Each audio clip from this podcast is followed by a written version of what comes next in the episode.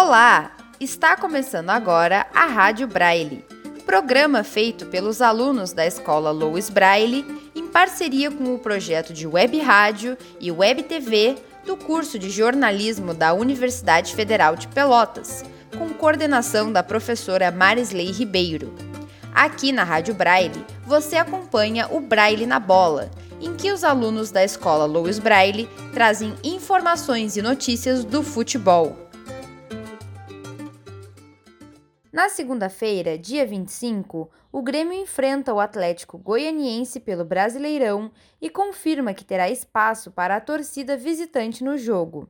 A partida acontece em Goiânia. A torcida do, do Grêmio foi até o, aer o aeroporto a apoiar o time no embarque para jogar contra o Atlético Goianiense.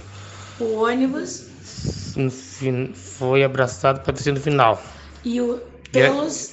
Por, por, por torcedores. E os... Jogadores. O que, que fizeram?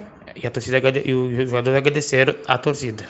Na quinta-feira, dia 21, o Internacional empatou em 1 a 1 com o Bragantino pelo Brasileirão.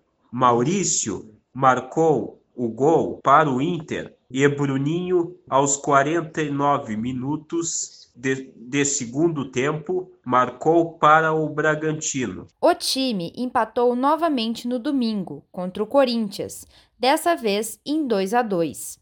O Inter saiu na frente no início da partida, mas sofreu uma virada para o adversário. Foi aos 47 minutos do segundo tempo que o time conseguiu o empate.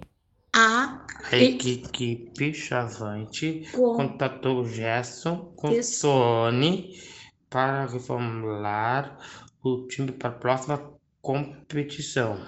O treinador vem do, do, do Busque. De um longo trabalho no Busque. Brusque. Busque, é, no Busque.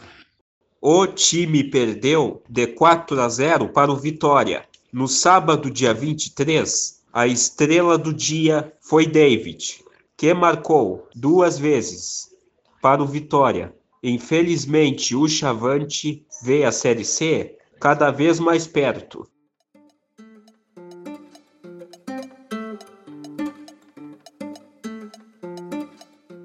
E essa foi mais uma edição da Rádio Braille.